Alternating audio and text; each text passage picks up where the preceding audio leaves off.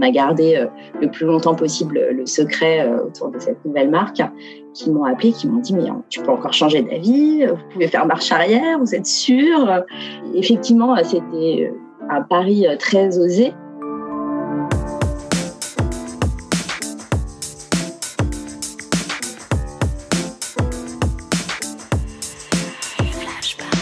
Bonjour à toutes et à tous, bienvenue dans Flashback, une série de podcasts produits par l'agence Intuiti.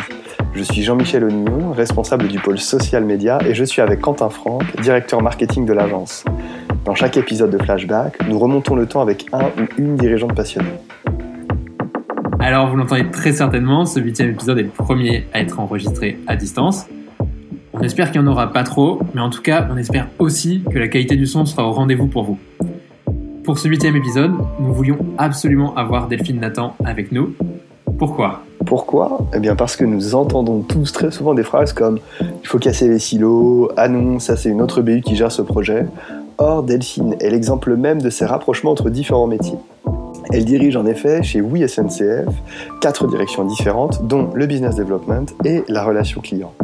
Ensuite, échanger avec Delphine, c'est en apprendre plus sur la gestion de crise et la meilleure façon d'y faire face dans une entreprise qui, il faut bien l'avouer, s'y connaît plutôt pas mal en crise. Flashback, chacun chez soi, mais avec Delphine Nathan, c'est parti. Flashback. Flashback.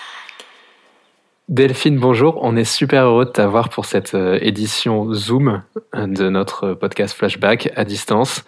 On va tout de suite commencer par une, par une question qu'on pose tout le temps.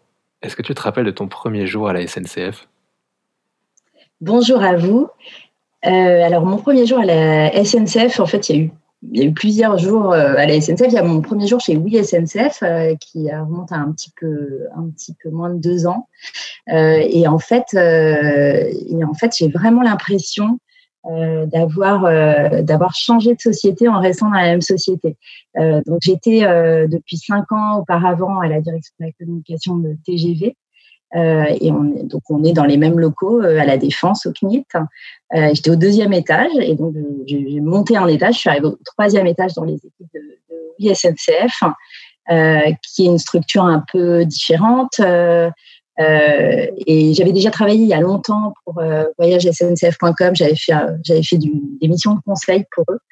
Euh, et j'avais oublié à quel point euh, ces sociétés étaient différentes. Donc, en montant d'un étage, je suis arrivée avec des équipes que je connaissais pas du tout, une nouvelle langue que je devais apprendre. On aime beaucoup les acronymes à, la SNCF, mais c'est pas les mêmes entre entre oui SNCF et euh, et SNCF. Et donc, j'avais vraiment, euh, j'allais à des réunions, je comprenais, je comprenais pas ce que les gens disaient, etc. Donc, euh, donc c'était, c'était assez marquant. ça, c'est la première chose qui m'a marqué. Et puis la deuxième chose qui m'a marqué, c'est c'est que tout était parfait au moment de mon arrivée. J'avais mon ordinateur avec mon nom dessus, j'avais mon téléphone qui était prêt, qui m'attendait, j'avais l'annonce de mon arrivée dans le journal interne avec la petite photo, les goodies qui étaient à mon bureau, la gourde, parce qu'on est très écolo euh, chez WSCF, euh, la gourde, le mug. Euh, tout était millimétré et en fait, c'est vraiment une culture d'entreprise euh, que je retrouve euh, que je retrouve au quotidien. ça paraît anecdotique cette histoire de goodies, mais mais c'est vraiment cette bienveillance et cette recherche de, de, de, la de, la perfection que je retrouve euh, avec bonheur en fait euh, chaque jour. Auparavant, euh, tu, tu avais travaillé dans d'autres univers assez loin du monde ferroviaire, dans le luxe et la cosmétique, chez, chez, chez Yves Rocher, Yves Saint Laurent ou Chanel encore. Qu'est-ce qui t'a amené un jour à travailler à la SNCF alors c'est vrai que c'était pas c'était pas du tout prémédité comme plan de carrière, c'est un pur hasard à la naissance de mon deuxième enfant, comme, euh, comme beaucoup de gens, je pense, beaucoup de femmes, euh, c'est des moments d'introspection et, euh, j'ai eu envie, en fait, de me lancer dans une nouvelle aventure d'entrepreneur. Et donc, j'ai proposé mes services pour du conseil en marketing et en communication, donc c'était mon cœur de métier. Et j'ai bien sûr travaillé dans mon secteur d'activité, les parfums, j'ai travaillé pour euh, Sephora, notamment. Je fais une longue mission pour eux. Je travaillais pour euh, la joaillerie, Chomet. Et puis, par hasard, euh, par mon réseau, on m'a proposé en fait une mission pour voyagesncf.com. et donc, c'est comme ça que j'ai commencé à fréquenter la SNCF vraiment par hasard. Et est-ce que tu sais, à l'inverse, pourquoi c'est ton profil qui a été sélectionné pour ce poste à la, SNCF à l'époque? Alors à l'époque, il y avait un gros chantier sur la marque chez voyagesncf.com. Euh, on commençait à parler beaucoup de l'ouverture de la concurrence euh, euh, et on se disait en fait ben, comment est-ce qu'on parle, on passe de, cette marque en monopole à une marque choisie, préférée. comment est-ce qu'on travaille, on retravaille sa plateforme de marque en intégrant ces notions. Euh, et dans le luxe et dans les cosmétiques, euh, la marque, c'est vraiment le premier atout marketing et c'est ce qu'on travaille de manière ultra forte. Euh, donc, donc, je pense que c'est ça qui a, qui a eu, qui a attiré sur mon sur mon profil de dire vraiment, on veut une professionnelle de la marque pour pour travailler sur sur cette plateforme de marque. Donc à ce moment-là, tu deviens directrice de la communication de Voyage SNCF en fait. Pas directement parce que j'ai fait pas, mal de missions en fait. Euh, la SNCF c'est vraiment une grande maison donc euh, donc j'ai fait pas mal de missions. Je suis partie etc. Et puis euh, et puis en fait j'ai fait du management de transition. Et, et, à la suite d'une de, de, ces missions de management de transition, j'ai on m'a proposé en fait de rester et j'ai effectivement euh, pris le, poste de directrice de la, de la communication euh, externe euh, de chez Voyage SNCF, donc TGV en fait à l'époque. Ouais. En, préparant ce, ce, podcast, j'étais super heureux à titre personnel d'avoir l'opportunité de t'interroger sur, sur un sujet de, de, marque qui est quand même assez fort, puisque donc tu, tu as travaillé sur ce rebranding de la marque TGV euh, vers euh, TGV Inouï. C'est bien ça? Et absolument. Et pour le coup, je me souviens à l'époque, en tant qu'utilisateur de, de, en tant que client de la SNCF, utilisateur de, TGV, que je m'étais dit, mais qui sont ces, ces fous qui ont osé euh, attaquer le monument qu'est la marque TGV, qui est une marque très forte pour, pour l'industrie française, qui est une marque très forte dans le quotidien des Français, qui, je pense, s'apparente plus ou moins à aux, souvenirs qu'on peut avoir du Concorde, etc. pour, pour les plus âgés. C'est une marque très très puissante. C'est un gros gros chantier sur lequel vous vous êtes lancé.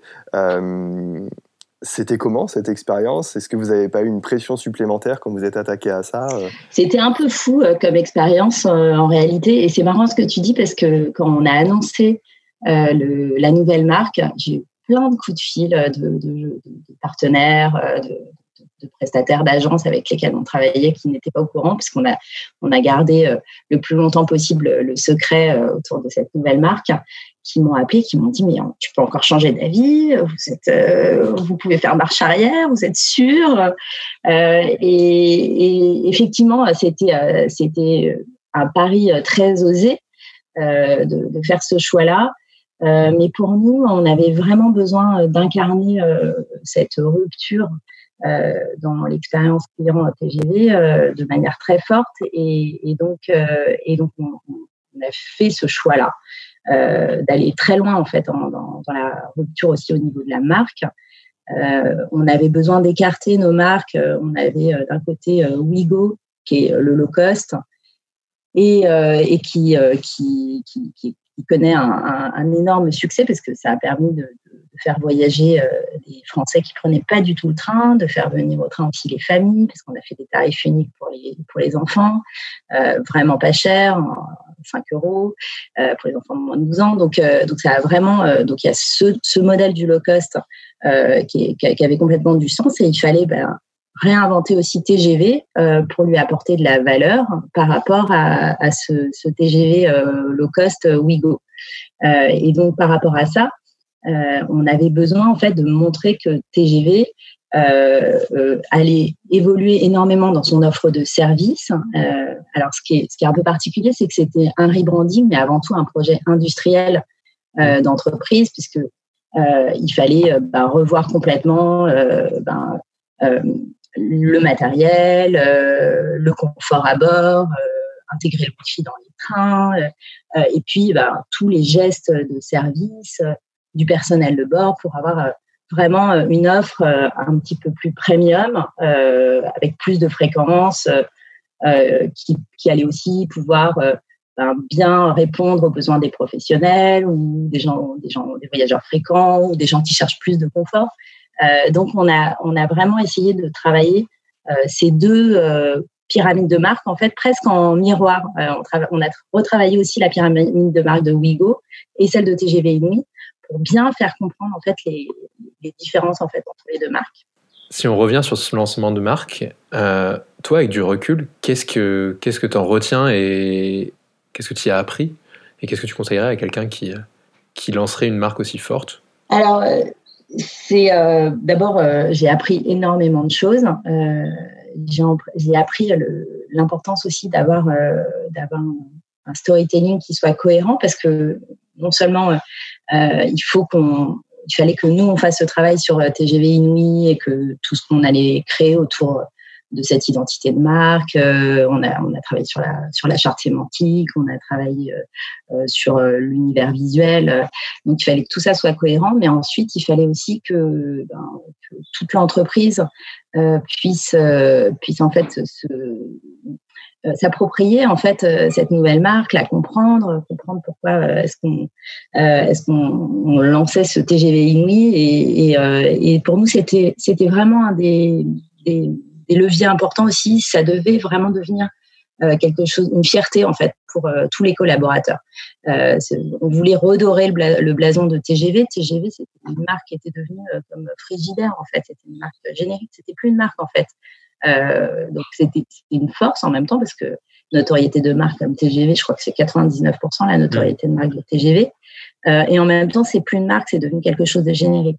Euh, donc moi, je trouve que un des enseignements importants, ça a été de, de, réussir à embarquer euh, l'ensemble de l'entreprise. Et ça, euh, bah, il y a beaucoup de services qui ont, travaillé sur, sur, sur le sujet de, de, comment est-ce qu'on a on, on, on engageait en fait euh, tous les collaborateurs autour de, ce projet euh, parce que c'était euh, c'est ça qui était très intéressant dans ce sujet, c'est qu'il y avait le sujet de la marque, mais avant tout, c'était un sujet d'entreprise, c'était un sujet de, transforma de transformation d'entreprise, de transformation industrielle. Donc, en fait, on allait lancer TGV Inouï, on allait faire découvrir le nouveau logo, la, la, nouvelle livrée du train, etc. Mais en même temps, c'était un projet qui allait prendre du temps puisque euh, c'est un projet à deux, trois ans, le temps que hmm. tous les TGV soient aux couleurs de TGV Inouï. Euh, donc euh, ça, ça a été une des difficultés que j'ai rencontrées, c'est qu'il y avait nos envies en termes de marque, de marketing, de communication, et puis bah, il y avait la réalité de ce qu'on était capable de faire. donc si je parle par exemple des rames, il y avait les rames TGV l'Océane qui vont vers Bordeaux, que vous avez peut-être vu, euh, qui sont les nouvelles rames, euh, qui sont complètement en couleur de TGV Inouï, euh, qui incarnent complètement la marque. Mais en fait, ben, on a quand même tout le reste du matériel TGV qu'on ne pouvait pas du jour au lendemain remiser. Et, donc, il fallait bien, il fallait bien l'intégrer. Et en plus, il y a plein de types de matériel différents.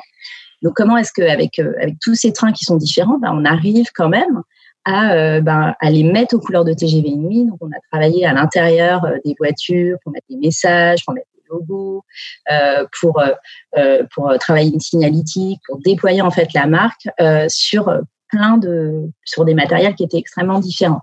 On a, on a... Je, te coupe Delphine parce que j'ai une, une, question précise. On a parfois des dirigeants qui vont pas vouloir mettre en place une communication en se disant le terrain n'est pas prêt alors pourquoi mettre en place la communication? Vous, vous avez fait l'inverse, vous avez commencé par communiquer au plus grand nombre, peut-être en précisant, je ne sais pas exactement, ça va prendre deux ans, ça va prendre trois ans. Pourquoi ce choix? Et deux, comment on fait pour être suivi par l'interne qui, euh, deux ans après, peut encore dire, bah attends, mais mon train est toujours pas aux couleurs d'inouï, euh, comment je... Ouais, c'est vrai. C'est vrai qu'on a fait ce choix-là et euh, parce que euh, parce qu'on avait des patrons euh, qui avaient une sacrée dose de courage hein, pour, choisir cette marque TGV Inouï et puis pour se lancer dans, dans, ce projet.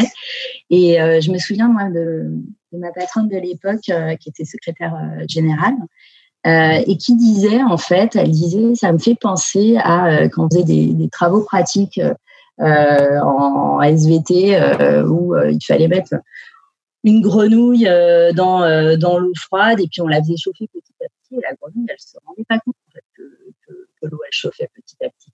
Alors que mm. si on attendait que l'eau soit brûlante avant de tremper la grenouille, là, la, la, grenouille a réalisé immédiatement. Et donc, en fait, c'était ça qu'on voulait.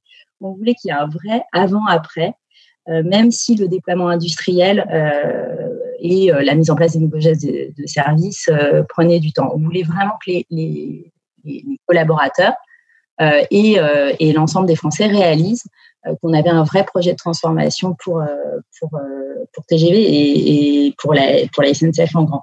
Donc, donc c'est ça qui était, qui était assez passionnant. Aujourd'hui, oui, SNCF, c'est une marque qui est très digitale. Est-ce que dès le lancement de ces nouvelles marques, vous aviez une attention particulière au, digital pour réussir ce lancement de marque ou pour infuser, pour en faire des piliers? Alors le digital est extrêmement présent euh, euh, à la SNCF euh, depuis depuis toujours. Et je, trouve que que c'est une société qui en fait alors que on a parfois peut-être l'image d'une société un peu plus classique mais en fait qui est extrêmement avant-gardiste sur sur les sujets du digital. On a été parmi les premiers à se lancer dans le e-commerce avec voyagesncf.com qui va bientôt avoir 20 ans. Donc c'était quand même euh, et ça nous a aidé énormément à l'époque de dire on est la SNCF, euh, ayez confiance, vous pouvez acheter votre billet de train sur internet parce que c'est la, SNCF. Euh, on a été les premiers à se lancer euh, sur sur le mobile, sur la vente de, de billets sur mobile. et aujourd'hui, c'est un, un, des canaux de vente très important pour nous. Euh, on a été parmi les premiers aussi à se lancer sur euh, les bots, euh, l'intelligence artificielle. donc on est, on est vraiment dans cette logique d'innovation et, de, comment le digital peut accompagner nos clients et leur, et leur faciliter la vie. Donc ça, c'est vraiment dans, dans, notre ADN. Et donc, et donc le bras armé du digital, c'est vraiment oui SNCF qui, qui le porte pour pour TGV Inouï et pour, euh, pour Wigo et pour les autres transporteurs euh, du groupe. Dans ce cadre, lors du lancement de TGV Inouï, est-ce que vous aviez défini des, des KPI ou un ROI à obtenir euh, On sait notamment qu'il y a un enjeu de trafic de, vers le site e-commerce. est-ce qu'il y avait des, des, des, chiffres comme ça que vous aviez surveillés, que vous avez suivis?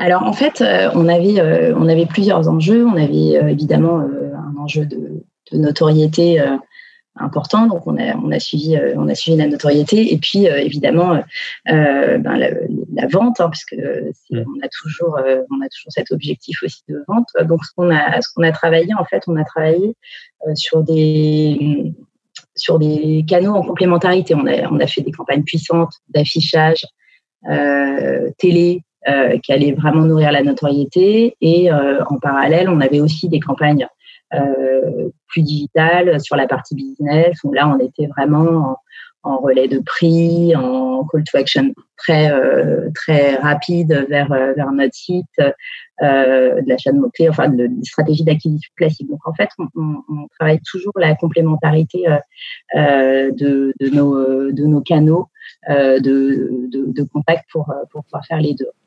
Et est-ce que tu as eu des surprises, justement, sur, euh, sur l'impact, que ce soit côté notoriété ou côté euh, trafic, e-commerce Suite au lancement de TGV Inouï? Ouais, oui. Alors moi, j'avoue que j'ai lancé TGV Inouï et que j'ai rejoint Oui SNCF à ce moment-là, donc il faudrait demander à, mon, à, mon, successeur. Euh, mais en tout cas, en tout cas, TGV Inouï a complètement pris sa place en fait dans le, dans le, dans le mix. je pense que la notoriété assistée est très bonne sur TGV Inouï, mais parce qu'on a, on a bénéficié d'une surface d'exposition puissante. Euh, donc, euh, donc, on a pu monter en, monter en, en, notoriété très rapidement, en fait, par rapport à d'autres marques qui lanceraient, qui feraient un rebranding. Ok. On va peut-être faire une, une parenthèse dans ce podcast. je pense que c'est la première fois qu'on fait une parenthèse parce qu'on est dans un moment particulier. Euh, on a un moment de confinement, d'où la qualité de l'audio. Euh, vous, à la SNCF, vous êtes un peu des experts de la crise. On va aller direct dans le, dans, le sujet. Des crises, vous connaissez, vous en gérez euh, très très souvent. Aujourd'hui, comment est gérée la, crise du confinement sur, euh, sur la SNCF Alors malheureusement, oui, on a, on a l'habitude de gérer la crise à la SNCF. Et, et là, en l'occurrence, ben, effectivement, ça nous, ça nous a aidé euh, à, à, gérer euh, la crise du, coronavirus. On a, bah, on a repris en fait les, équipes qui étaient qui étaient en fait exposées à des, sujets de crise. Alors par exemple, on a géré malheureusement les grèves en fin d'année. Donc comment est-ce qu'on retravaille nos, plans de transport? Donc ça c'est vraiment les équipes des transporteurs en fait qui gèrent ces, ces sujets-là. nous chez WeSNCF, on est présent en fait pour avoir les bonnes infos et pour pouvoir les relayer en temps réel euh, auprès de nos clients. Donc, on, on, a, on accompagne vraiment le mieux possible nos clients en mettant à jour euh, tous les messages sur l'information voyageur, en nous assurant que l'affichage des trains euh, remonte bien dans nos systèmes d'infos et qu'on a la bonne information. Et puis, et puis évidemment, en accompagnant nos clients sur, ben, sur, sur nos canaux de contact, dans nos centres d'appel, pour les aider à faire leur après-vente. Toutes les boutiques euh, et les gares sont fermées, donc, euh, donc les gens ne peuvent en fait, réaliser euh, leurs opérations d'après-vente, leurs annulations s'ils ont besoin d'annuler leur billet, puisque peut plus se déplacer uniquement en ligne. On est là vraiment pour, pour leur porter assistance. Donc en fait, on a, nous, chez WeSNCF, on a une task force qu'on réunit tous les jours. on fait vraiment un, un rendez-vous très court qui dure une demi-heure tous les jours. Donc il y, a, y a tous les métiers qui sont présents. Il y a quelqu'un marketing, relationnel, communication. Euh, il y a évidemment la relation client parce que c'est nous qui pilotons en fait euh, cette force. Il y, a, des gens des ventes, s'il y a besoin de travailler avec euh, des partenaires, d'annuler par exemple. On a stoppé les, ventes de Blablacar, donc, donc il y avait les équipes des ventes qui ont pris ce point. donc en fait, on se voit quelqu'un du juridique. Enfin, vraiment, c'est assez large, mais, mais ça dure pas plus d'une demi-heure. Et donc, on se fait, euh, on se passe en vue euh, les événements de la journée, ce qu'il faut dire aux clients, ce qu'il faut optimiser euh, sur le site, l'accompagnement qu'il faut mettre en place, etc. Et chaque jour, chacun repart avec sa to-do et le lendemain, on se dit, bah, voilà, alors ça, ça a été fait, ça n'a été pas fait. Et, et, on avance en fait comme ça, jour par jour, de manière très, très, très, très, concrète. Tu peux nous dire, là, il est, on est en train d'enregistrer, il est à peu près 11h30. Est-ce que tu peux nous dire deux, trois points de ta to-do, par exemple, pour demain? Pour que ce soit concret Alors, ça peut, ça peut être, euh, ça peut être euh, la mise à jour euh, d'informations. Donc là, par exemple, on est en train de regarder comment est-ce que on met bien dans notre, dans notre FAQ sur le coronavirus les informations sur les trains qui sont supprimés, par exemple. Ça peut être ça. Ça peut être quelles sont les modalités d'échange et de remboursement pour TGV. on a TGV et, et Wigo. On a, on a on a favorisé en fait euh, des mesures euh, pour aider les gens à faire euh, leurs échanges et leurs remboursements. Donc jusqu'au 30 avril, ben, tous les tous les frais sont levés sur les échanges remboursements et mmh. tout est expliqué sur la page. donc, donc, et on renvoie vers les espaces pour pouvoir le faire et on accompagne les clients pour pouvoir le faire. Et donc, parfois, bah, je sais pas, ça peut être là où on disait aux gens, bah, il faut, il faut vous munir d'un justificatif pour, pour vous déplacer. La phrase n'était pas suffisamment claire. Bon, on a remodifié, on a eu des retours sur les réseaux sociaux là-dessus. On a remodifié la, phrase pour la rendre plus claire et plus intelligible. Donc, ça peut être ça. Euh, ça peut être de changer la, la home page du site pour, euh, pour, que, ça colle à, aux demandes des clients. Il y a eu beaucoup de demandes sur, euh, sur la prévente, évidemment, parce qu'il y avait beaucoup de gens qui voulaient échanger. Donc, on a mis, on a mis un bordeaux pour que tout de suite, ils trouvent l'information sur la prévente. voilà, c'est ce type de choses. Et j'imagine que d'une crise à une autre, vous faites euh, des bilans euh, en, fin, de crise. Est-ce que tu as un exemple d'un élément, par exemple, qui aurait pu être dans le bilan de la dernière crise, euh, qui est celle des grèves, je pense, et qui a aujourd'hui impacté la gestion de cette crise ici? Alors on fait, ouais, effectivement, il y a des choses qu'on arrive à mettre en place au jour le jour. Euh, on, met euh, par exemple des messages d'accompagnement euh, sur, en ligne pour les clients. Par exemple, on va leur dire on va leur dire ce billet, attention, vous ne pouvez pas le retirer en gare en ce moment, ou ça peut être ça peut être ce type de, message. et puis et puis en fin de en, fin de crise, on fait un bilan, on dit voilà, bah, il y a des choses qu'on a voulu mettre en place qui prennent qui prenaient plus de temps, qui avaient besoin de développement un petit peu plus long. Euh, et donc, euh, et donc euh, ben, on, on, va les mettre en place pour que ce soit efficace pour la prochaine crise. Par exemple, sur notre bandeau d'information voyageurs qui est sur le site, ben, on avait besoin de mettre deux liens de redirection, mais aujourd'hui, on pouvait en mettre qu'un. Donc ça, c'est des optimisations qu'on a apportées aux dernières crises comme ça, à la dernière crise comme ça. si j'ai besoin, par exemple, d'envoyer d'un côté des clients sur sncf.com et sur WeSNCF et sur une page de WeSNCF, je peux le faire puisque j'ai deux liens et ça, c'était des développements qui étaient un petit peu plus longs. on, on, propose de revenir euh, maintenant sur, euh, sur le poste que tu occupes euh, actuellement. Tu nous en as déjà parlé ces, dernières minutes par le, par le, par le contexte de, la crise de coronavirus et du confinement qu'on connaît, de l'actualisation client. Aujourd'hui, tu, tu, occupes un poste particulier. tu es à la fois en charge du business development et en même temps de la relation client. Est-ce que tu peux nous raconter comment ça, ça s'est mis en place concrètement et pourquoi est-ce que Aujourd'hui, tu diriges deux pôles qui, historiquement, peut-être ne vivaient pas ensemble. Oui, absolument. C'était une, innovation de mes patrons euh, de, créer ce poste. Euh, au moment où je suis arrivée chez Oui, euh, il, y avait une, une volonté stratégique de développer de nouvelles sources de revenus, en plus de la vente de billets de train et puis de certains autres produits qu'on vendait déjà.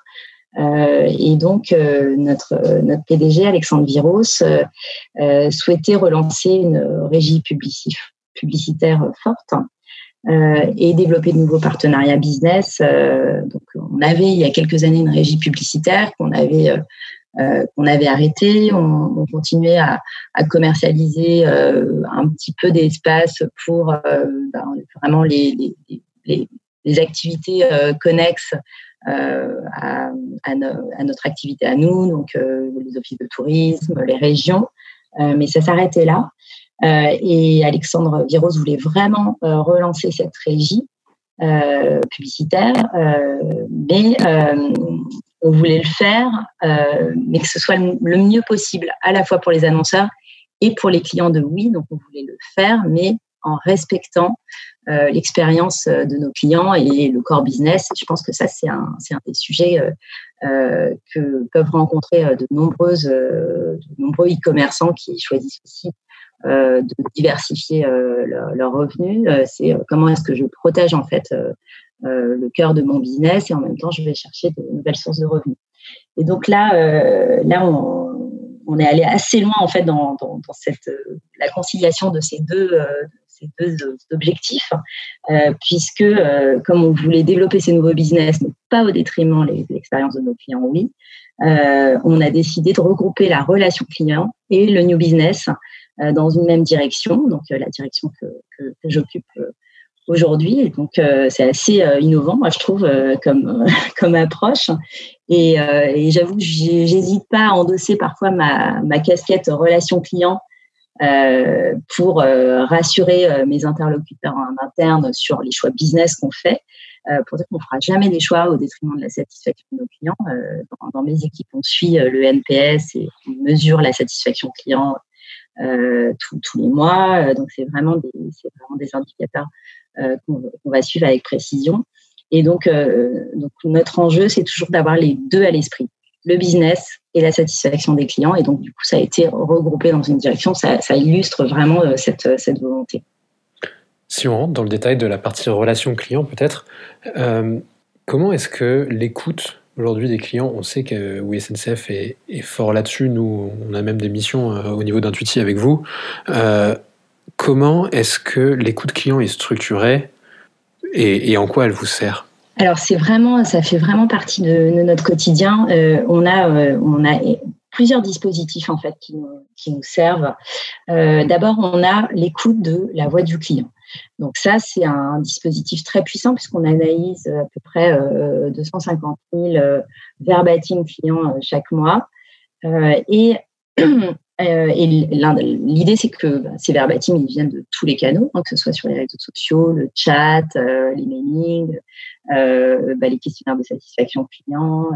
et ce que moi, je trouve très intéressant dans la démarche, euh, parce que j'ai vu aussi dans d'autres euh, expériences que parfois on avait énormément de data, mais qu'on ne savait pas vraiment en faire euh, quelque chose, c'est qu'on essaye vraiment euh, de d'utiliser ces retours euh, pour pour en faire quelque chose de concret pour pour nos clients. Donc, on a on a en fait de nombreuses illustrations en fait de, de, de choses qu'on fait à la suite de ces retours clients. Euh, par exemple, les clients nous ont dit, bah, en fait, le calendrier des prix c'est bien, mais nous, ce qui nous intéresse, c'est pas d'avoir seulement le jour que j'ai choisi, mais c'est d'avoir la semaine d'avant et la semaine d'après. Et donc, on a pu modifier en fait notre parcours client pour que quand les gens faisaient une recherche, ils puissent aussi avoir euh, jour d'avant et jour d'après, un semainier en fait. Euh, donc ça, ça fait partie des, euh, des retours qu'on a euh, suite à ces écoutes de, de, la voix du client. Donc ça, c'est important pour nous. et puis on fait aussi, alors ça c'est plutôt du quanti, et après on a aussi une approche quali. Euh, puisque en fait on, on, on va vraiment euh, travailler avec eux, avec une communauté. On a une communauté euh, qu'on appelle euh, qu'on appelle nos, nos, membres de, de WeTalk. Euh, je vous invite à aller voir WeTalk euh, sur sur SNCF. Et donc, on a 12 000 membres dans cette communauté. Et on organise à peu près chaque mois une love team sur, sur un sujet avec eux. Donc, ça peut être soit un sujet, soit un sujet prospectif. Je ne sais pas, c'est quoi l'intelligence artificielle pour oui SNCF Qu'est-ce que vous en attendez euh, demain? Ou ça peut être un sujet très concret. Euh, quelles sont les difficultés que vous avez pour euh, échanger votre billet sur oui SNCF Quels sont les irritants que vous rencontrez quand vous achetez un, billet sur oui Donc ça peut être vraiment des, des, éléments très concrets. Et là encore, notre idée, c'est vraiment de co-construire le site et d'améliorer nos fonctionnalités avec, avec nos clients Là encore, on va repartir de ce qu'ils nous disent euh, pour euh, travailler sur des améliorations euh, concrètes du site. Donc, par exemple, un truc que je pense que vous avez tous vu, ils nous ont dit, bah, nous, ça nous intéresse quand on voyage en famille d'avoir un espace famille. Donc, en fait, on a, on a rajouté dans les, dans les choix de placement l'espace famille suite à justement une love team qu'on avait fait avec nos clients et, et un retour qu'ils nous ont fait euh, sur ce sujet-là précisément. Et comment tu lis euh, les retours qui peuvent être faits en interne de la part de tes collaborateurs et ces retours des clients? Est-ce qu'il y a une priorisation qui est faite entre les deux? Est-ce que les retours clients viennent confirmer des retours internes? Est-ce qu'il y a une hiérarchie qui est créée? L'idée, c'est que ce soit quand même toujours le, client qui, euh, qui oriente les choix qu'on fait en interne. Euh, en général, on est à peu près d'accord avec nos clients, donc ça c'est quand même la bonne nouvelle. Euh, mais on, on s'appuie énormément en fait sur euh, sur les retours clients, euh, que ce soit euh, les équipes de la relation client, mais on travaille beaucoup aussi avec les équipes UX UI de l'expérience client qui nous aident à améliorer les parcours. Et là encore, en, fait, on les nourrit de tout ce que nous on, on observe chez les clients euh, pour euh, pour optimiser en fait avec eux euh, ce que, les parcours. Donc donc en fait vraiment on essaye de repartir toujours de, de, ce que nous disent les clients. Et ce qui est ce qui est assez ce qui est assez bluffant je trouve c'est qu'on arrive à avoir une granularité assez précise. Je sais pas comment est-ce que j'utilise mon code promo chez Oui SNCF ben voilà je, je, rencontre telle ou telle difficulté. Ben comment est-ce que je remonte ce sujet dans, dans, dans les parcours? Donc donc c'est très concret en fait est-ce que tu vois aujourd'hui des innovations émerger ou tu as pu observer des nouvelles choses sur cette notion de l'écoute et de la connaissance client? Alors, en fait, euh, sur, la connaissance client, il y a énormément de, choses. Il y a des choses aussi qui sont menées au marketing euh, dans, les équipes marketing chez nous. Euh, nous, en fait, ce qu'on travaille vraiment en termes d'innovation, c'est beaucoup les nouveaux canaux conversationnels qu'on développe donc, euh, donc tout ce qui est euh, avec les avec les bots. Donc on a WeBot, euh, notre notre petit robot qui qui répond qui répond aux questions de, des clients, qui répondait principalement à des questions sur le transactionnel. Et là, on travaille beaucoup pour qu'il puisse aussi répondre sur des questions de, relationnelles. Euh, et donc, par exemple, je peux lui demander comment faire pour obtenir un justificatif d'achat. C'est une demande qui remonte souvent des, des, pro, des professionnels. Ils veulent avoir un justificatif d'achat, mais ils ne savent pas comment le trouver sur le site. donc, je peux demander à WeBot comment faire et il m'indique immédiatement euh, là où je vais pouvoir récupérer mon justificatif d'achat. Donc ça, c'est quelque chose qu'on travaille beaucoup et les usages sont en train de monter là-dessus. Euh, et puis, euh, et puis aussi beaucoup les canaux. Là, c'est cette notion-là, c'est surtout sur le self-care en fait. C'est on voit de plus en plus l'utilisateur qui lui-même, en autonomie, vient chercher sa, sa réponse. Vous êtes beaucoup, j'ai l'impression, de plus en plus là-dessus. on est de plus en plus là-dessus. Et en fait, on, s'est rendu compte d'une chose, c'est que la satisfaction client, elle est énormément corrélée à, l'immédiateté de la réponse. Donc finalement, c'est pas très important que ce soit que ce soit un humain qui me donne la réponse ou un robot ou un bot, du moment que j'ai ma réponse rapidement. Euh, donc, euh, donc ça, c'est notre objectif principal. Et euh, donc, on travaille à la fois pour, sur le self-care pour pouvoir pousser la bonne réponse au bon moment en fonction de la question qui est posée par, par, par, le, client, mais aussi à développer des canaux conversationnels qui, génèrent plus d'immédiateté. Et donc, par exemple, l'année dernière, on a lancé la relation client sur WhatsApp et, sur, sur e-message sur, sur iPhone. En fait, on peut on peut maintenant euh, joindre euh, la relation client de Oui sur WhatsApp. Et ça, c'est des usages qui, augmentent de manière très forte et euh, qui génèrent plus de satisfaction que sur d'autres canaux de relation client. les gens qui, nous contactent par WhatsApp seront plus contents, même si la réponse est à peu près équivalente, que les gens qui nous, qui contactent par mail. Parce que le mail, c'est plus long, ça va nécessiter plusieurs échanges, il va y avoir du temps entre chaque échange, alors que le, WhatsApp, c'est beaucoup plus immédiat. Euh, donc ça, c'est aussi quelque chose qu'on travaille beaucoup. Et euh, cette euh, capacité d'écoute qui est très forte chez vous et dont vous vous saisissez pour améliorer la relation client et l'offre client, est-ce que c'est quelque chose qui vous sert également pour votre régie? Puisque finalement maintenant c'est la même équipe d'une certaine manière. Et est-ce que vous capitalisez sur ces enseignements clients pour, pour proposer de nouvelles choses avec la régie publicitaire que tu diriges et, cette équipe? En fait c'est marrant parce que quand on a réuni les deux, les deux missions, on s'est dit finalement, euh, qu'est-ce qu'elle a en commun, euh, cette, euh, cette direction? Et, ce, qui, On a travaillé avec les équipes, et en fait, on s'est dit, bah, ce que nous, on fait, c'est qu'on porte la voix du client euh, et les besoins du client, euh, que ce soit en B2C ou en B2B. Euh, et donc finalement, euh, finalement cette régie qui est énormément euh, à l'écoute des besoins des clients, ben, elle le fait de la même manière que la relation client. Donc nous, on va être aussi notre notre job en tant que régie, c'est bah, d'écouter les, les envies des annonceurs en termes de en termes publicitaires. Euh, et puis de les concilier avec euh, ben, les envies de nos clients pour que, euh, pour que ça ait du sens sur les parcours. on a fait par exemple une campagne que je trouve intéressante il n'y a pas très longtemps pour L'Oréal, pour La Roche-Posay, puisqu'on a en fait utilisé les, les datas qu'on avait de nos clients qui partaient pour, pour, faire du ski et on les a exposés à un message publicitaire qui leur proposait une crème solaire.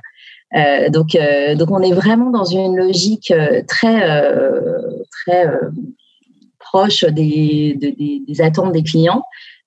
finalement, j'arrive à proposer un message qui est presque personnalisé, qui a du sens par rapport à ce que je suis en train d'acheter sur le site. Et, c'est beaucoup moins intrusif, je pense, que qu'une pub qui serait placardée et qui n'a pas de, qui a pas de sens. En tout, cas, le, en tout cas, le message, il a, il a, il a plus de sens pour toi, utilisateur, ouais, ça c'est sûr. Et, justement, dans ce cadre-là, est-ce que on pourrait imaginer, ou est-ce que déjà il y a des, il y a des, il y a des échanges là-dessus, une, une approche plus omnicanale de la publicité offerte par la SNCF, c'est-à-dire en tout cas, moi, quand je, quand je vais dans une gare SNCF, en général, les films qui me sont proposés et les barres de chocolat qui me sont proposés, ça correspond pas du tout à, aux films que j'aime et je mange pas de chocolat. Enfin, j'exagère un peu.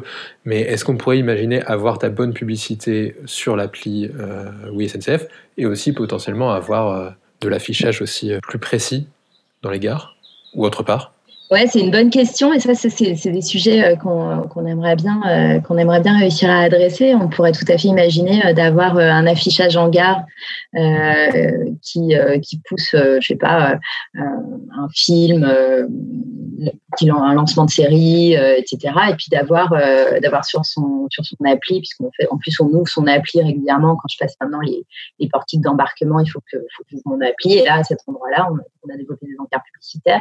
Je pourrais tout à fait un encart publicitaire qui me, met qui me donne accès à une offre euh, précise pour comment est-ce que comment est-ce que euh, comment est-ce que j'adhère à l'offre euh, à 9 euros par mois ou je sais pas quoi. Donc, donc ça c'est ouais, c'est des sujets qui sont intéressants à creuser. Nous on réfléchit en fait en tout cas dans cette logique-là comment est-ce qu'on arrive à avoir avoir du sens par rapport au parcours de nos clients. Et donc, tout ce qu'on fait aussi en relation client sur le consumer de journée, en fait, comment est-ce qu'on travaille en fait sur, sur tous les parcours clients, ben, en fait, on essaye aussi d'intégrer ces, ces, ces, sujets publicitaires.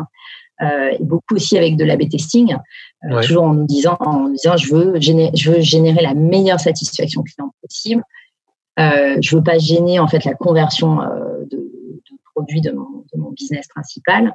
Euh, donc à chaque fois qu'on lance un nouvel espace publicitaire, on le teste, on regarde, ben, est-ce que ça a gêné mon client dans son achat et est-ce que j'ai les meilleurs taux de clic pour mon annonceur et c'est à chaque fois en fait cette cette dualité qu'il faut qu'on arrive à, à, gérer. Euh, et c'est ça l'intérêt du, avec une approche qu'on connaît très, bien, très bien sur YouTube. YouTube fait ça de manière ultra précise sur l'affichage de la vidéo, à quel moment la vidéo doit s'afficher, dans, dans quel type, etc. Ils sont, ils sont vraiment super forts là-dessus. Mais je vais peut-être te laisser, Jean-Michel, partir sur le management pour ne euh, pour pas perdre de temps. On a des super questions là-dessus. Ouais, notre, euh, on, est effectivement toujours très sensible chez, chez à la question euh, de, du parcours utilisateur euh, de cette Customer Journey dont, tu parlais, mais on va effectivement arriver à la dernière partie de notre, podcast. Aujourd'hui, Delphine, tu gères quatre directions différentes, avec 65 personnes au total, plus de 150 personnes en externe même, je crois. C'est quoi ton rapport au management quand on doit manager une telle équipe? Alors, c'est la première fois que, que j'ai des équipes euh, aussi importantes à manager. Donc, euh, je me disais, ben, peut-être que c'est différent en fait de, de, de, manager des plus grosses équipes. Mais en fait, je suis... moi, j'ai gardé en fait une proximité euh, avec l'ensemble de l'équipe. Je, je, je, connais tout le monde. Euh, je suis évidemment très proche de, de mes quatre, euh, de, de, mes quatre des quatre personnes qui me reportent directement. Euh, mais je connais l'ensemble des équipes et c'est important pour moi parce que moi, j'ai je, j'ai vraiment besoin en fait euh, de travailler ce collectif. Euh, je trouve que ça donne une énergie euh, énorme euh, pour moi, mais aussi pour l'ensemble des équipes. Euh, alors, ils disent souvent que je suis exigeante, parfois un petit peu trop, mais en même temps, ben, je pense qu'ils sont aussi conscients que euh, on, je suis à leur côté en fait pour défendre euh, leurs projets et, euh, et, les convictions de, de l'équipe. Je pense qu'ils sont assez reconnaissants pour ça. Donc, Comment leur demandiez, ça m'intéresserait d'avoir leur, leur avis. Comment est-ce que tu définirais l'exigence? C'est quoi Qu'est-ce qu'est-ce qu'est-ce être Qu'est-ce qu'être très exigeant, pardon? Ben, j'avoue parfois j'ai une idée un peu précise de ce que je veux. Donc, euh, donc ça peut être, euh, euh par exemple, on a beaucoup travaillé sur la façon dont on présentait les sujets, parce que parce qu'en plus moi venant du marketing et de la communication, on avait parfois une approche très technique des sujets. Par exemple, on a travaillé sur la mise en place de Salesforce pour la relation client. Euh, et parfois, c'était très, euh, c'était on va apporter la fonctionnalité truc, et puis euh, là, on va passer en MEP machin, telle date, etc. Mais moi, à chaque fois, j'avais envie de dire, mais c'est un message à la fois. Qu'est-ce que vous voulez dire Qu'est-ce que vous voulez que le client Qu'est-ce qui va changer en fait pour pour le client Et c'est ça qu'il faut qu'on mette en avant. Donc donc y a, en fait, je, je, suis assez exigeante souvent pour que on soit clair sur les idées qu'on veut faire passer euh, qu'on évite d'avoir trop de choses. Parfois, on a, on a, on a une culture de, de du KPI qui est euh, très importante chez Oui SNCF. Donc, on a, euh, on peut avoir des dizaines de KPI, mais à chaque fois, je dis, mais c'est lequel celui qu'on regarde En fait, si on a un ou deux qu'on veut regarder, c'est lesquels? Et c'est ça qu'il faut qu'on mette en avant. donc, donc c'est là où, j'essaye un peu de pousser parfois euh, les équipes dans leur, dans leur retranchement pour euh, dire vraiment qu'est-ce qu'on veut, euh, pourquoi on le fait. donc, à chaque fois, de, de, de remonter sur, sur ben, pourquoi on fait les choses et qu'est-ce qu'on qu'est-ce qu'on cherche à avoir au final. Euh, je donc, remarque que tu travailles quand même dans une entreprise qui a, qui a ses particularités, on va pas se le cacher. Et peut-être que parfois c'est plus facile de pousser, je sais pas si c'est plus facile de pousser à la SNCF ou plus facile de pousser autre part, mais est-ce que tu remarques que cette exigence, elle tend à garder les gens dans ton équipe et, au, et à, au contraire peut-être même plus longtemps que de partir vers d'autres équipes et, et, ce, et des choses peut-être plus simples? Moi, j'ai une équipe qui est vraiment euh, extraordinaire. Hein. Vraiment, j'ai managé pas mal d'équipes. Euh, j'ai une équipe qui est ultra pro, euh, super expert dans leur domaine. ils sont engagés, mais ça, je pense que c'est ça, ça fait aussi partie de la culture d'entreprise de, de, Oui. Euh, donc j'apprends énormément à leur contact et donc je pense que cet échange en fait euh, il est euh, il est très enrichissant des deux côtés. C'est pour ça que j'aime bien aussi avoir avoir ce lien direct avec les équipes. Très souvent dans, dans, les dans les benches pour, pour, pour discuter avec les équipes. donc moi j'ai quand même plutôt le sentiment qu'on est dans une entreprise qui est très humaine. Euh, et que euh, et que ce, ce, cette alliance d'exigence de, d'engagement euh, et, de, bienveillance envers les collaborateurs, moi en tout cas pour mon équipe, j'ai l'impression que ça, ça, marche plutôt bien. Après, encore une fois, il faudra, leur, demander, leur, demander, demander leur avis. On enregistre cet épisode de façon inédite en, à distance, puisque donc on enregistre pendant le confinement euh, autour du coronavirus. Est-ce que cette période-là, elle te fait retirer des enseignements spécifiques en matière de management? Tout le monde télétravaille, il y a des nouveaux modes d'échange. Tu parlais d'échange direct que tu appréciais beaucoup. Bah là, ils sont toujours présents, mais de façon virtuelle. Ouais, alors c'est vraiment particulier comme, euh, comme période. Euh, donc, alors il y a une chose moi qui me, qui me marque en ce moment ça aussi, euh, je pense que ça fait partie de la culture de SNCF. Ça fait très longtemps donc il y a du télétravail euh, dans l'entreprise. Euh, donc, on est vraiment habitué à ce mode de fonctionnement. donc, il y a quasiment toujours dans, toutes les invitations Skype, il y a toujours un lien pour les personnes qui sont à distance. tout le monde partage toujours son écran. Enfin, c'est vraiment, c'est vraiment des, des habitudes qu'on a prises depuis longtemps. mais il y a un truc qu'on fait pas. Euh, et que moi, du coup, j'essaye de développer pendant cette période, c'est qu'on ne met jamais la vidéo en marche. Donc, euh, on se parle à distance et ça, c'est complètement euh, intégré et fonctionne comme ça. Alors, c'est très drôle. On va, on va, quand même raconter l'anecdote du coup des films. Je pense que là, on est obligé. quand on a préparé mardi soir cette, cette, cet entretien, moi, j'étais en train de, de garder ma fille et donc tu m'as demandé de mettre la vidéo, alors que je voulais pas, parce que je voulais pas que tu vois que j'étais en train de lui donner le biberon, etc. Il m'a demandé, et, euh, et, et, depuis, on s'entend bien. ça rapproche aussi. C'est ça. Moi, je suis assez convaincue de ça, que ça rapproche. Alors, euh, c'est assez drôle parce que la première fois que je l'ai fait avec, euh, avec mes managers directs, j'ai dit, bon, allez, on met la vidéo. Et alors là, alors, il y en a trois sur quatre qui m'ont dit OK, qui l'ont mis. Il y en a un qui m'a dit ah non moi j'ai j'ai pas mes lentilles aujourd'hui, je veux pas que vous me voyez avec mes lunettes. C'était assez drôle. Et puis euh, et puis il y a une une de mes managers qui était toute pomponnée, toute maquillée alors qu'il était 9 heures du matin. Euh, et ça c'était vraiment drôle aussi de voir en fait la façon dont euh, chacun dont chacun vit ça. Donc moi ça c'est un des c'est un des trucs que j'ai que j'ai retenu qui fait du bien. Et puis après moi j'essaye aussi d'avoir des échanges informels. Donc de temps en temps juste passer un coup de fil.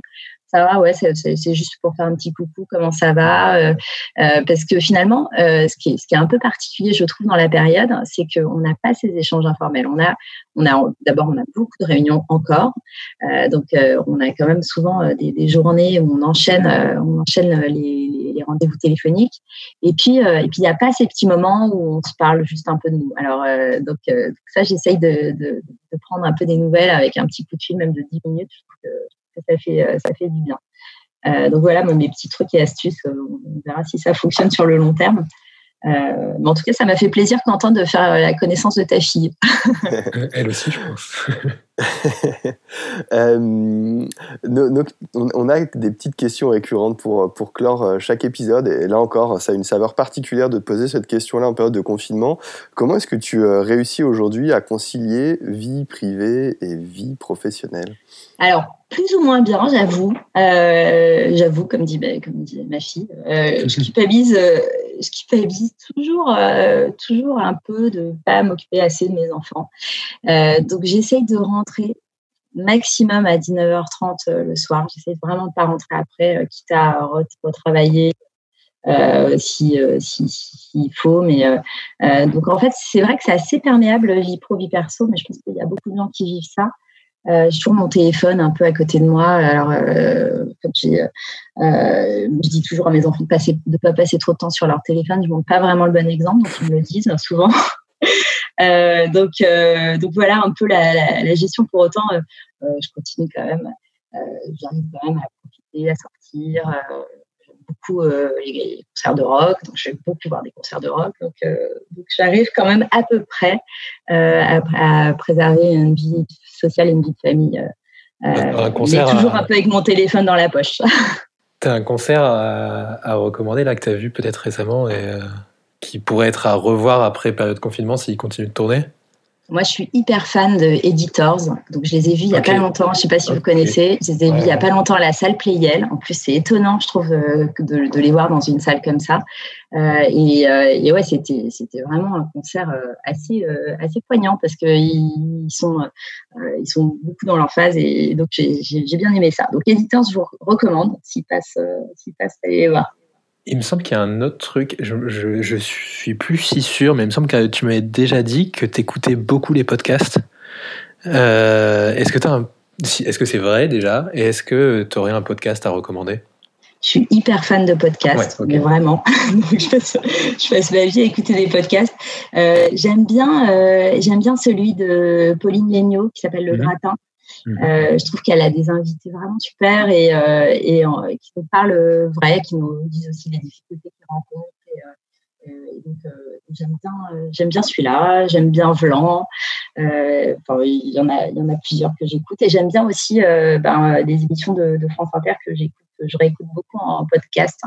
Euh, donc euh, notamment euh, Pop, and, Pop Co, je ne sais pas si vous la connaissez celle-là, qui c'est Rebecca Manzoni, elle décortique des, des, des, chansons, des morceaux et elle explique en fait comment ils sont composés. je, je, partage, Ce, gros coup de cœur de, de Rebecca Manzoni, qui est une, une super voix depuis, moi, qui m'accompagne depuis longtemps. Euh, qu'est-ce que tu n'aurais pas fait si tu. Qu'est-ce que tu aurais fait, pardon, si tu n'avais pas fait ce métier? Alors, quand j'étais euh, quand j'étais plus jeune, je voulais être styliste. euh, donc c'est un peu cliché, mais j'avais une maman artiste peintre, donc, on faisait beaucoup de beaucoup d'art plastique à la maison. Donc j'ai toujours été intéressée par par la création. Et d'ailleurs, j'ai toujours un peu mes carnets de dessin avec moi euh, quand je voyage. Euh, euh donc, la créativité, c'est quelque chose qui est, important pour moi et qui me sert en fait au quotidien aussi. Est-ce que tu as déjà essayé de rhabiller les, trains? Est-ce que tu t'es déjà amusé à, être la nouvelle designer? T'as vraiment, t'étais dans, dans l'équipe qui rhabillait TGV Nuit bah, sur la ouais on a travaillé sur la ah sur, la livrée, euh, sur la livrée sur euh, sur euh, le déploiement de l'identité à l'intérieur du train etc mais j'ai pas travaillé avec avec la croix par exemple quand il ouais. ça, ça. Ouais. Non ça j'ai pas fait. Est-ce qu'il y a une une rencontre ces dernières années qui t'a particulièrement marqué? Pas facile comme question en fait la personne qui m'a le plus marqué ces dernières années, euh, euh, c'est Rachel Picard, euh, qui était la directrice de, Voyage SNCF. Et quand, je lui parlais de dirigeants qui osent, ben, en fait, on a, on a beaucoup travaillé sur des projets assez fous avec, avec Rachel. c'est une patronne très inspirante. Euh, qui, qui, qui, essaye toujours en fait de, de, de réfléchir à comment est-ce qu'on peut tourner le, le, problème différemment, comment est-ce qu'on peut, euh, ce qu'elle appelle renverser la table. Et ça, euh, et ça, je trouve que je trouve que travailler avec des, des, gens comme ça, c'est extrêmement enrichissant et, ça nous a permis de travailler sur des projets fous. On a parlé de TGV Inouï, mais il y a eu TGV Max. On a lancé euh, le TGV illimité pour les jeunes, c'était un peu fou comme projet, euh, ou TGV Pop, où euh, il fallait voter pour faire partir des trains. donc, c'est ça, c'est une rencontre qui m'a énormément marqué. Merci de nous avoir accordé ce temps et d'avoir répondu à nos questions. on arrive au terme de ce podcast on, retiendra notamment ton, retour d'expérience euh, sur, euh, euh, sur, sur le lancement de, de marque. C'est un super projet. Et puis cette innovation avec les coûts de clients chez, chez WSNCF. Merci à toi. Et puis ben, à bientôt. Merci à vous. Merci Delphine. À très vite. À très vite. Flashback est une série conçue par Intuiti, présentée par Quentin Franck et Jean-Michel Ognon, et produite par Christopher Bénévent et Lucille Dubé. Si vous avez aimé cet épisode, n'hésitez pas à nous soutenir par des étoiles sur votre plateforme d'écoute Apple Podcast ou Spotify par exemple.